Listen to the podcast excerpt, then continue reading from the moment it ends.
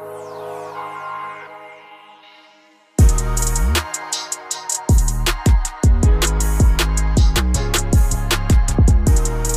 Jordan. What's up, Michael?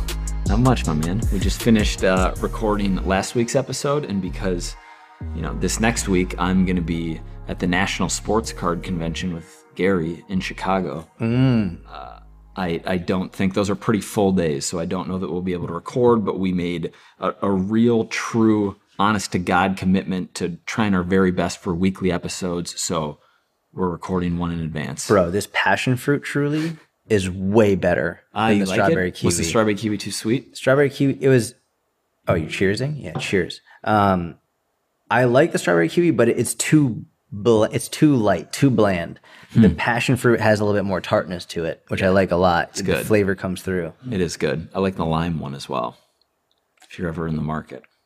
Yeah, that's good. I like that a lot. What are we talking about this this podcast? We're just gonna jump right into it. We got questions. You want to dive right into No, no, no, questions? no. The first question is non-fitness, and it's one that you had said you wanted to talk about. So we can start there. Okay, I don't remember what it was. Perfect. Oh, wait, is the the bald one? Yes. Oh, And I cool. don't even have the question in front of me. I just wrote balding question because I assumed you remembered it. It was about keep That was maintaining confidence prior to you lose having your like hair. four drinks. I don't remember the question. Oh, okay, I'll make it up. Um, Jordan, how how are you so confident, and what advice would you give to someone who's going bald and I feel insecure about it? Got it. So there's actually research on this, which I found very interesting. Um, when I, I so I started going bald at a young age. My entire family is bald. I remember, not my entire family, males on my family in my family are bald. my entire family.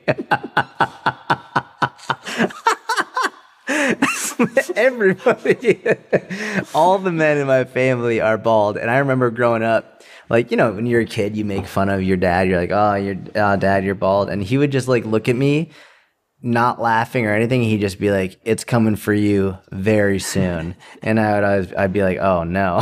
but you know, you're a kid, you don't really believe him.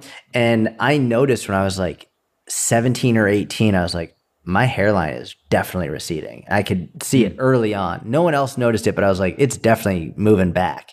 Um, as soon as I noticed that my that I was starting to go bald and it might start to be noticeable. So I was living in Israel. I, I graduated college or graduated high school and I wasn't going to college right away. So I took a year off, went to Israel, and I I I vividly remember I was in my apartment. I was like, my hair's going. Like I see it. I could see it going. Not most people couldn't see it. Like unless you like got really close and like you knew me and all that stuff. I was like, it is definitely thinning. So I remember just being like, screw it, I'm shaving it. And I I, remember saw that picture recently. Yeah, I was- I, I- love that idea. I, I was like, screw it, I'm shaving it. Like, what's the point? Like, what am I just gonna do? Try and like hold on to this image of me as like, and I probably had until I was probably 25. Like, if I really like, I probably had until I was 25 before I would have needed to. But I was like, screw it, it's it's happening anyway. Might as well. And for me, for whatever reason, I went to the extreme. So my the men in my family, they're not just bald, they have the type of bald where they have hair on like the side of their head and like around the back, but the mm-hmm. top is bald. Mm-hmm. Just like which is the most common kind of bald, unless someone shaves it, right? I think like I think some people go full bald, but I don't know. Like they have like the, you know, it's like a I don't know how to Yeah, describe hair it. around the sides and back, yeah, and nothing on top. Which, yep, yep. like for me, I was like, I don't know, that, that I don't like that look. I don't like the look of having hair on the side of your head, but not the top of your head. Just get rid of all of it, right? yeah, yep. So I remember I was like, I felt like the worst type of bald for me was having hair on the sides and the back, but not on the top. So when I was 18, I literally shaved my head to look like I was like a 60 year old man where I had hair on the side of my head and the back, but not the top. And I walked around like that for a week just to like condition myself to the looks. And it was like, and I was living in Israel, and my all my roommates thought I was insane. They're like, "What are you doing?" I was like, "I'm going bald anyway, so I might as well do this." And I got the weirdest looks because I was a young kid with like the weirdest type of bald head you could have imagined. Mm-hmm. And and then after that, I was like, "Cool, I'll just shave it all off." And I shaved it all off, and my head's been shaved ever since. And uh, I think that actually worked out really well in my favor because I never tried to hold on to it. I never tried to hold on to this idea like, oh, I've got a full head of hair, like I need to save this. I was never going to take Rogaine or get any like hair transplants. Like, I never liked any of that stuff. Comb overs or toupees. no. Or, yeah, It's yeah. like I never liked the idea of pretending to be someone that you're not. Mhm. Right? I just I didn't like that idea. Um and and that was it. And then I started to look into research and I remember some I was I was dating this this girl at the time. I was younger and she was like, I've never dated like someone who had a shaved head, but I really like yours. And she ended up sending me research and she was like, I think this is why I liked you so much. There was research that showed Wait, wait. The girlfriend sent you the research? yeah, she sent me this research. Wow. It was really interesting. Um, she sent me this research and she was like, I think this is why I find it so attractive. The research showed that women either find a full head of hair very attractive or completely shaved bald attractive. But if you're in the middle and you're trying to remain retain a semblance of hair when you clearly don't have it, that is unattractive. Hmm. Right? Where it's like hmm. if which is basically like you're you're you're it's showing you're confident in what you have, right? Mm-hmm. You either have a full head of hair, which is cool, awesome, or if you don't, get rid of it and mm-hmm. own it. Mm-hmm. And that was it. And I was like, that makes a lot of sense, especially just knowing, generally speaking, what women find attractive in men. It's confidence, which is different than co- being cocky or obnoxious, but confidence in who you Competence. are. Competence, yeah. And if you're if you're pretending that you have a head of hair when you don't, that is not confident in yourself. Mm-hmm. Right? No matter what, like you cannot argue that pretending to have something you don't have is confident. That's that's insecurity. And uh and that was basically it. And and that It's owning who you are. it solidified to me. I was like, screw it. Like, I'm just going to own it even more. And I feel like I did a pretty good job early on. Uh, Definitely when I was younger, there was some insecurity there. Like, oh, this sucks. I'm like one of the first guys in, in my age group to start going bald. But as soon as I shaved, it turned into something funny. Like people thought it was hilarious when I shaved it in that like weird way with the hair on the sides at like 18 years old. It turned into something funny. And then from there, it was just like, listen, if, if you're going bald or you notice it, I would just say, fucking shave it. Hmm. Like get rid of it and own it. And that's it. And I think people are going to respect that and like like that much more than you trying to hold on to it or I don't know. Like I'm I can't say like don't take Rogaine or don't get hair transplants. Like who am I like to to judge? But if it's my decision, I'd say screw that. Just be who you are. fully own who you are within the context of it being something that you can't control. And and when I say you can't control, I mean you can't control naturally. Like Yeah, you know, hair transplant. It's all. I'm going to try at an analogy. I'm not good at analogies, so we'll let Jordan grade me here. But I feel like a hair transplant to being bald is is similar to changing your physique by way of you know where you get your fat sucked out of your legs or out of your stomach and get it injected in your butt. Yeah. Yeah. It's, it's like I think it's the same. It's not like changing something, becoming more healthy, or or starting to exercise or doing anything else. It's literally, you know, fundamentally changing who you are through a technology to look different. Yeah. Yeah, I agree. And, and and again, like if you decide to do that, cool. Like that's fine. Um, I just don't want anyone to feel like they need to do that. Right? Like, I think that's the difference. If you decide as an adult, you know what, screw it, I'm going to get hair transplants or I'm going to uh, whatever it is. Cool, go for it. Own it. You know, that's actually an interesting point because I have I have many friends and colleagues who who have breast implants, for example, right? And uh and they own it.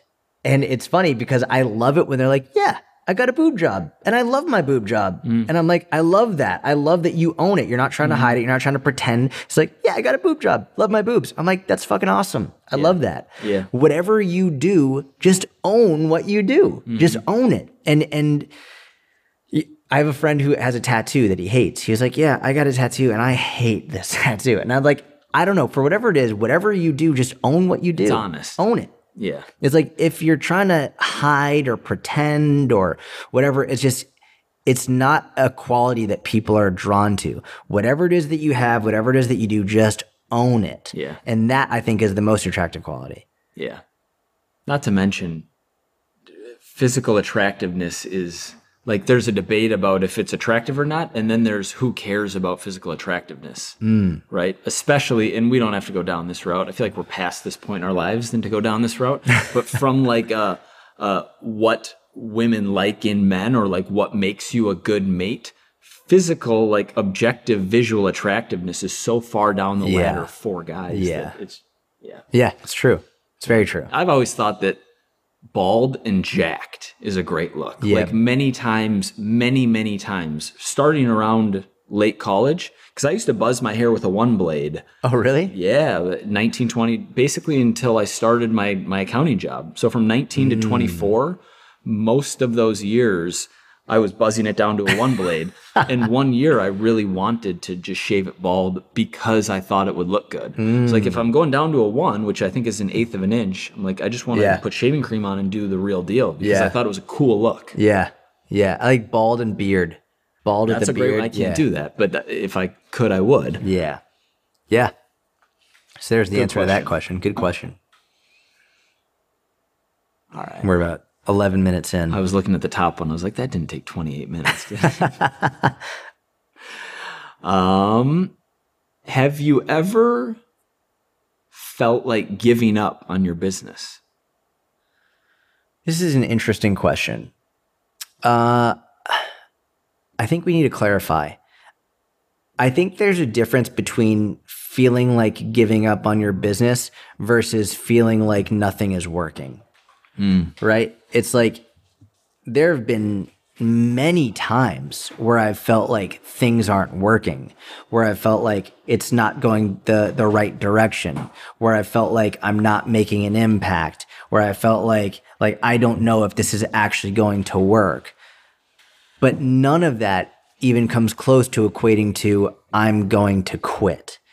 And if I'm being very honest, I don't think there's ever been a time in my entire career where I've even remotely thought, I think I should quit.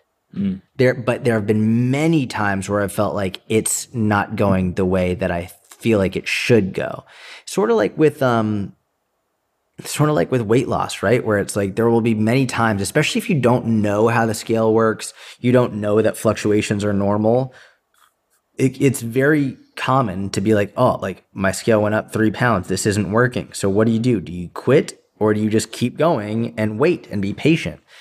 And I think it's something that I learned at a really young age, which is like, even if you feel like it's not working, it doesn't justify quitting.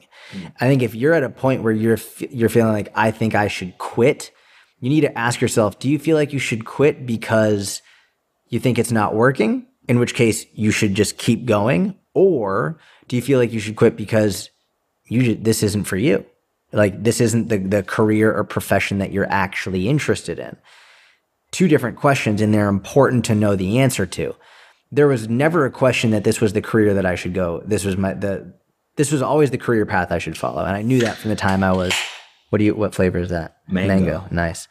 This is always the career path I knew I should take from when I was 14 years old. There was no question about it. But if you're at a point where you're like, hey, like I think I should quit because you don't know if you like coaching people. If, if you don't like coaching people, you don't like doing this, you don't then quit for sure. Like there's a great book. It's called The Dip. I think it's by Malcolm Glad. No, no, no, no. By Seth Godin. It's by Seth Godin. It's a quick book. You could read this book in 45 minutes. In fact, what I'm about to tell you will nullify the need to read the book, but I think you still should. The Dip sort of turns the idea of um, quitters never win and winners never quit on its head. Because Seth Godin talks about how actually the people who win are the best at quitting right? And and what that means is the pe like the whole idea like quitters never win and winners never quit. That's not true. The people who win are very good at understanding what they need to focus on and what they need to quit, mm. right? And that's what he calls the dip. And what this signifies is anytime you start something new, the initial, the first initial period is a, a sharp learning curve in which you're not really expecting to make progress.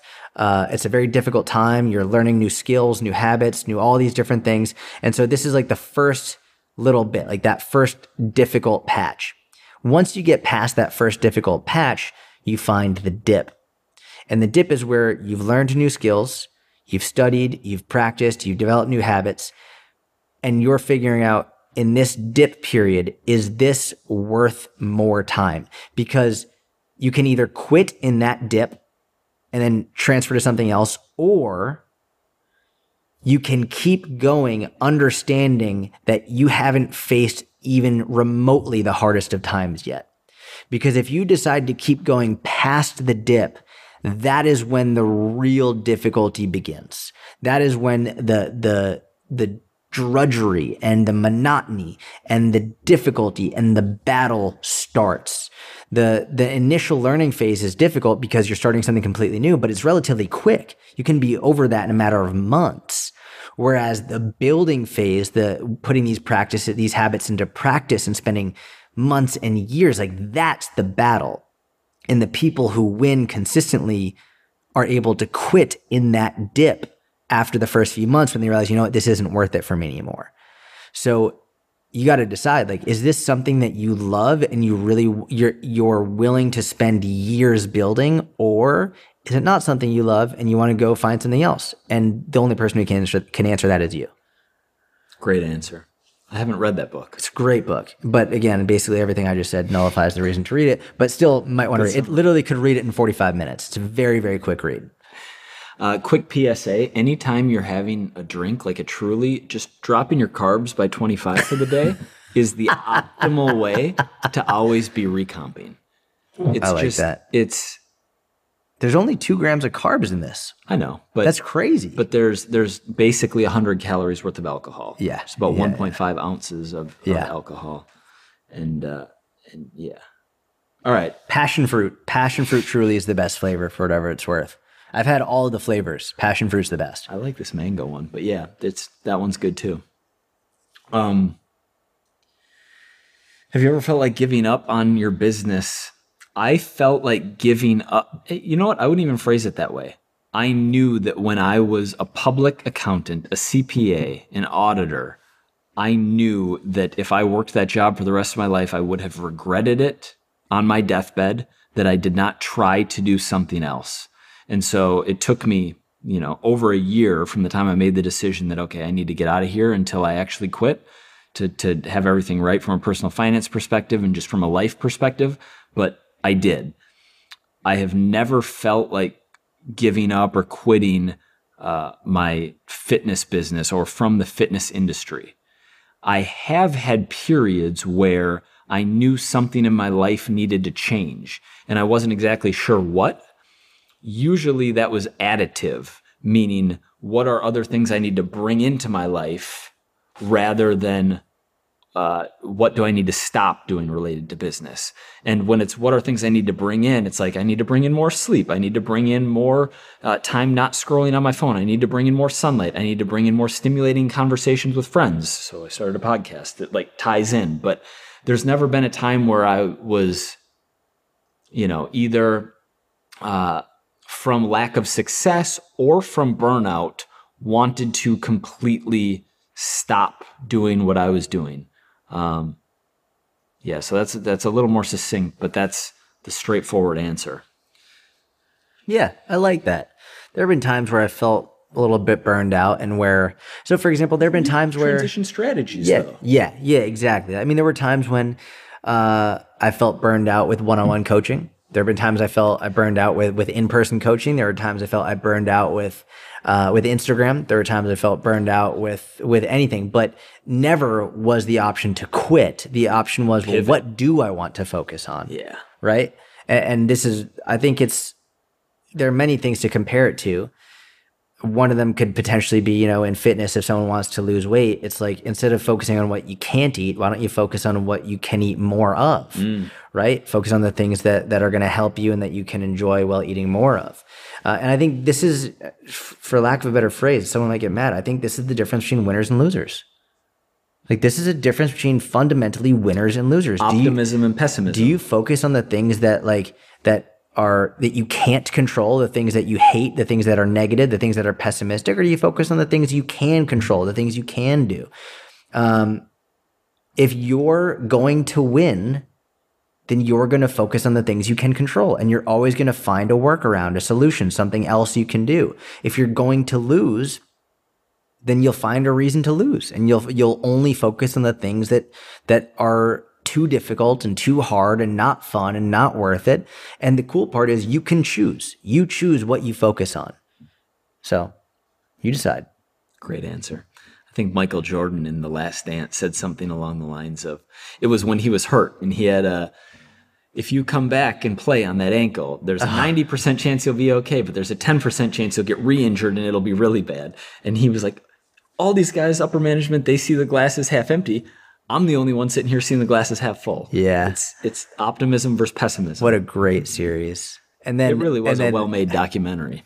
And then I loved that where clearly the upper management was like, let's lose. We'll get a great pick in the draft. And Michael's like, you don't play to lose. He's like, if you're going to play, you play to win no matter what, every single time. If you haven't watched The Last Dance, it's a 10, 10 series, 10 video 10 series. episode. Wow. It's on Netflix. This is my second time watching it. I think it's your third time watching it. it's it's incredible. It like and you don't have to be a basketball fan to appreciate how incredible this documentary is. Like definitely definitely watch it. Could not agree more, given that I am making you rewatch it again here. Yeah. We're we're sort of going back and forth between The Office and The Last Dance. Although, in fairness, like we're getting after it at 6.30, 6.45 in the morning and working We're going all straight, day. straight 12 hour days. Yeah. And then watching an hour, hour and a half at night. Yeah. It's been a good business trip. It really has. Okay, I've got a fun uh I've got a, a fun little intermission exercise. So a couple weeks ago we did overrated, underrated, and I did them for you. You can start with me on these. Overrated, underrated, and you just want me to read these bullets? Yeah, just Okay. one. We'll both talk about it, but just for a little mix and format. Okay, overrated, underrated. Knee extension. Underrated. Talk to me about it. I don't even know. I have no idea where you're going with this.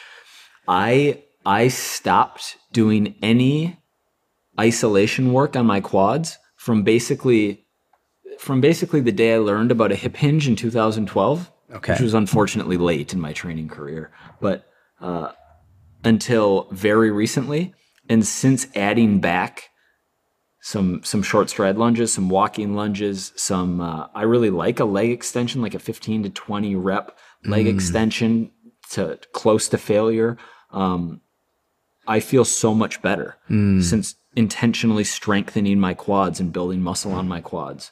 And you know, I don't know in the grand scheme of you know where where trainers are at from a lower body programming perspective and what the ratio of like hip dominant versus knee dominant movements are and yeah, how much glute isolation, hamstring isolation. I know like glutes have been popular for a few years in culture and so that translates into programming to yeah. get them, but training quads feels really good and uh and they're important for for everyday movement for gen pop and they're important in addition to posterior chain strength obviously but they're also important for athleticism Those are some good points. And it's, it really highlights how the, the fitness industry runs on a pendulum of extremes. It's either good or bad, right or wrong, the best or the worst.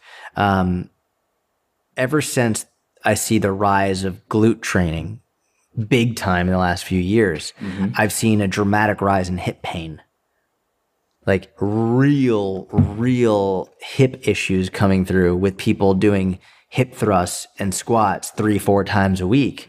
I'm like, you think that's a surprise? You're driving your hips into the socket, like you're dri- you're doing a loaded, like even if it's not super heavy, you're doing this three, four times a week. What do you what do you expect? You're creating some real, real um, uh, bad habits, and you're creating some real uh, asymmetries right now. Mm-hmm. And and literally, one of the most common questions is how do you grow your glutes without growing your quads? So I see people just growing their glute, glute, glute focus, glute focus, glute focus, glute focus with zero quad training. It's like, man, you're asking for some real hip issues as you get older. So yeah, I love that. Definitely, definitely train some more quads. And it doesn't have to be a lot. Even just one to two sets of something is is like enough to sometimes offset some of the potential negative side effects of only doing glutes yeah for whatever it's worth, I hate, You don't The- like leg extensions. No, no, it's not the leg extensions. I just hate the feeling of burning quads. Oh yeah, I that's fair. My fiance, that's her favorite muscle to work. She loves the feeling of when her quads are burning. She hates the feeling when her hamstrings are burning. I'm the opposite. Hmm. Hamstring burning is one of the most one of the most like rewarding, enjoyable ones for me. Quads, I I want to die. Like when my quads are burning from a leg extension or from a squat or from a walking lunge, whatever it is, absolute torture to me. The worst. Interesting. The worst. It's funny how that personal preference sneaks in in various Yeah. ways. I've I've heard. I had a client email me a few days ago, uh, asking or not asking, but basically saying, "Hey, is it weird that I absolutely hate the feeling of of failure, of getting close to failure, burnout on isolation movements? Hmm. These like twelve and fifteen rep curls and lateral raises. Yep. And then yesterday during our upper body day, when you were doing lateral raises, you were like, "Is it?" And, and he also said, "He's like, I love the compound movements, but I hate these isolation moves." Yep. You were like, "I hate isolation. I love compound moves. I hate isolation moves." Yeah. like, this is deja vu. dude it's, it's i i get it i get it i hate isolation exercises i just don't like that burning feeling love the compound moves. All right underrated overrated taking the back. I have no idea. I designed this for you. I, I guess uh, I'll speak for the Gen Pop non-combat for anyone who doesn't know taking the back is not a sexual reference just so everyone knows. It's a it's a fighting jujitsu thing like when you take someone's back and you have control of their back. But yeah keep going. I'm I'm gonna say that the the non fighter, I'll speak for all of the you know billions in the world, probably place an overemphasis on striking if they mm. were in a situation where they were forced to defend themselves or defend someone they love. And so I would say that taking the back as a general strategy is underrated. Agreed. Taking the back. So when you take someone's back, imagine. I think the easiest way to explain it is imagine if, if you've never watched mixed martial arts or fighting or jujitsu, imagine you get to a point where you are able to strangle someone from behind, right? Where like that is essentially taking someone's back when you have control of them from behind. This is a very underrated position for many, many reasons. Uh, not least of which we could think about it just logically from the perspective of if you're in a fight with someone, most people's initial gut response, like Mike just said, is to strike. It's very difficult for someone to strike you when you're behind them. Like, and even if they can, they're they're minimal damage strikes. If you're in front of them or to the side of them, there's kicking, there's punching, there's elbowing, there's headbutts, there's all of that. When you're behind them, it's much harder for them to actually cause damage to you. The other reason why why getting someone's back is so so so beneficial and underrated is because you have direct access to their neck, mm-hmm. and that's really the key. Like if if you're really good at fighting or jujitsu or whatever it is, even if you break someone's arm or you break their leg or you whatever, you could do anything to one of their limbs. They could have a weapon that they could use. They could access with the other arm. Uh, they can they can still do things even if a limb is broken or, or injured. When you have access to their neck and you can put them unconscious by simply by by strangling them, this is turned into a different episode. but when you can, when no one, I don't care how big they are, how strong they are, whatever, the neck is the most vulnerable part of someone of someone's body. It is, and it doesn't take long to put someone to sleep. It doesn't. And I don't care how big you are, how strong you are. If you can put someone to sleep, you give yourself the opportunity to get away. And and the cool part about when you when you actually understand how to put someone to sleep, it's not dangerous to them. It, it might sound, oh my god, like you're not killing them; they're not dead. You're restricting the blood flow uh, to their brain for a few seconds, which puts them to sleep. They'll come to within a matter of seconds, but it gives you an opportunity to get away and stay and get safe without actually doing damage. You do more damage when you break their elbow, you break their shoulder, you you do something like you do way more damage when you attack the limb versus when you attack the neck. But the neck keeps you safe and them safe. So taking the back, super underrated. Nice. You like that one in there? Love that one in there. Love that one. Should I go on? Should I do more? Yeah, yeah, okay. yeah. Overrated, underrated, Gary V. I mean, we got a solid 10 minutes left here. I think we'll hit another question after this, so we'll be relatively quick on these.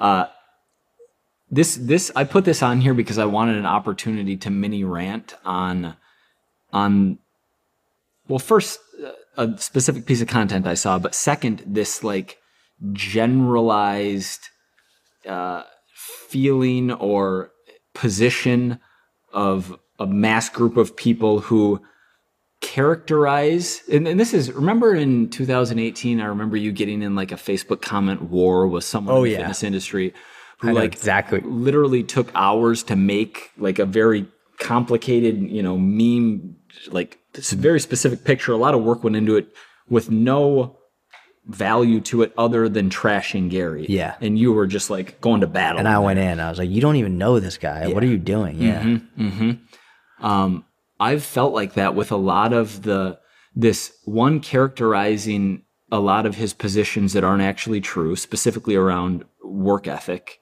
and, and sleep, and I mean many of them, but also um, the the general position that hard work is a bad thing. Mm. The general position that things should come easy and that you know if you're working hard at something that's not a, a, good use of your time or that's not a good way to to spend your life this like celebration of apathy and mediocrity which if embodied universally is the demise of cultures the demise of humans is the demise of societies.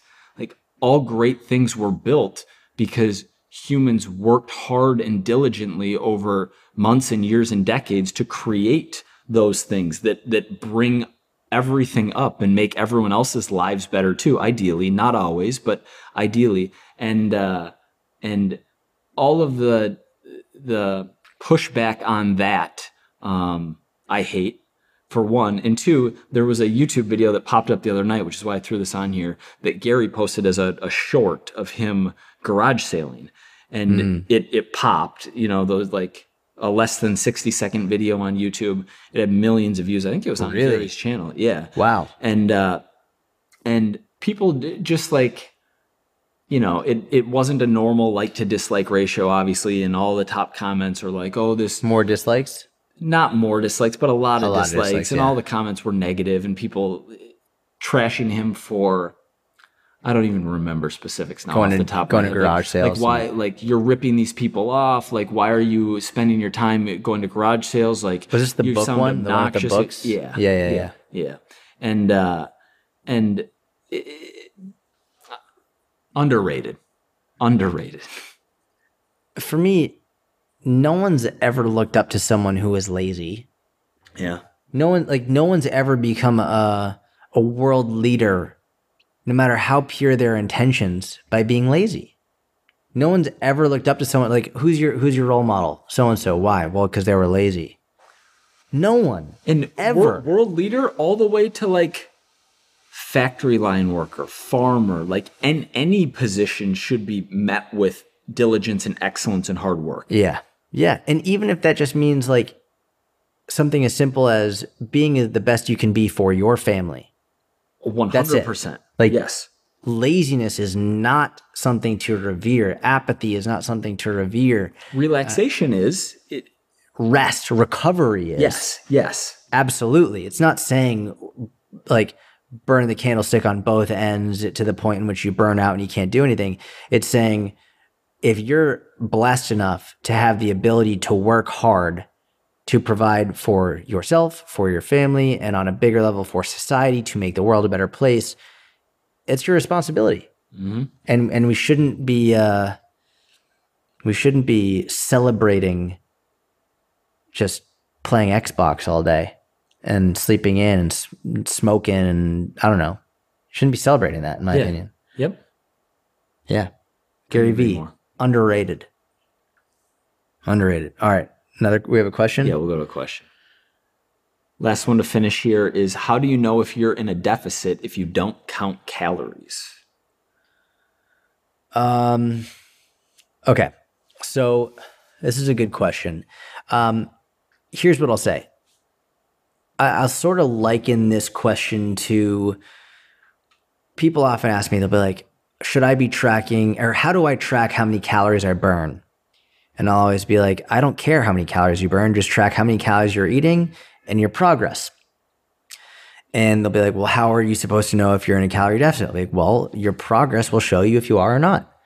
which brings up the point realistically, you don't technically need to track your calories in either. Track your progress. Like it, all you really need to track is your progress, and your progress will tell you whether or not you're in a calorie deficit. Is your weight going down on a month to month basis? If not, you're not in a calorie deficit. Are your measurements going down? Are your pants or your clothes getting a little bit looser? Like if if these things are not happening and not every day, not every week, but on a month to month basis, then you are not in a calorie deficit, period.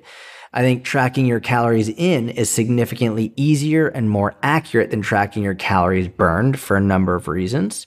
So I like to track calories in and progress. So you have two of the three most important things in a very accurate way to understand what changes you can make in order to continue seeing great progress. But really, how do you know if you're in a calorie deficit? You keep track of your weight, you keep track of your measurements, you keep track of your pictures, you keep track of your clothing size on a consistent basis. And if they're improving, you're in a calorie deficit. If they're not, you're not. That's right. It's 100% correct. You you need a lot of time to know if you're in a calorie deficit if you are not tracking because you know day-to-day fluctuations food in your stomach uh, hydration glycogen sodium all of these things cause day-to-day scale weight to vary as we all know and so like jordan said he didn't say day-to-day or week to week he said month to month scale weight will tell you if you're in a deficit or not if you want to know if you're in a deficit immediately like today track. yeah. And and if you have a serious reason or uh, you know a, a mental health or a psychological reason for not tracking calories, fair, understood, good. Don't track them. If it's out of I don't want to learn, it seems hard, it seems confusing, it takes a long time, it's annoying, uh, any of the above and anything related to that, track your calories, track your macronutrients. You'll know that day if you're in a deficit or not. Or or be okay knowing that you're going to have to wait a little while to know whether or not you're in a deficit. Correct. Yeah. Another way you said this yesterday. If you're not hungry, oh, this is my general my general rule. Yeah. Yeah, if you if right before bed you're a little bit hungry and you, and you got that little burning feeling in your stomach and you want to eat something, and you do, and you go make yourself a sandwich and go to bed, you probably weren't in a deficit that day. However, if you have that feeling right before bed, stomach's burning a little bit, little bit hungry, it's 9:30 at night, you're going to bed in a half hour, and you just go to sleep without any without eating anything, you were probably in a deficit for the day. And obviously, that's not accurate if you had pancakes and waffles and ice cream earlier in the day at like 2 p.m. and you're hungry. But if you're keeping everything in check and you're doing the 98% of things properly, it's actually a pretty good marker to go by. Good heuristic, yeah. Especially if you have some experience tracking. Yeah. If if you don't have experience tracking, then you have less structure around your meal timing and macronutrient composition of your meals, and you're less likely to be there and less like. Basically, intuitive. You have a worse chance of intuitive eating being successful the less experience you have tracking calories and macros. Yep. Yeah, it's one of the actually the first questions I'll ask clients if, if someone swears up and down that they're in a calorie deficit, it's just not working. One of the first questions will be like, hey, tell me how, how's your hunger on a scale of one to 10, one being not hungry at all, 10 being like outrageously hungry. And if they tell me that they're really not that hungry, then I'm like, well, then clearly you're not in a deficit. Yeah. Because it's part, unfortunately, of being in a deficit. Mm-hmm. It's like I was hungry during my cut for my jiu-jitsu competition. Mm-hmm. I wasn't starving, but I was more hungry than when I could just eat whenever I wanted. Yeah, when you compare it to not tracking at all or when you compare it to maintenance calories, yeah. you're you're to you might not be starving, but you're going to be you're to feel a difference mm-hmm. compared to being at maintenance. Yeah. That's it. That's Great today's episode. podcast get some Trulies. Again, not sponsored. We just had a couple Trulies over the last few hours. And uh, passion fruit is my favorite. What's your favorite? Mango? Passion fruit? I think mango is my favorite Truly flavor. I like it. Yeah. Awesome. Thank you for listening. Please leave a five star review. Uh, they've been helping a ton. If you want to join the mentorship, get coached by Mike and I, we would love to have you. The link is in the show notes. Have a wonderful day. We'll talk to you soon. Bye, everyone.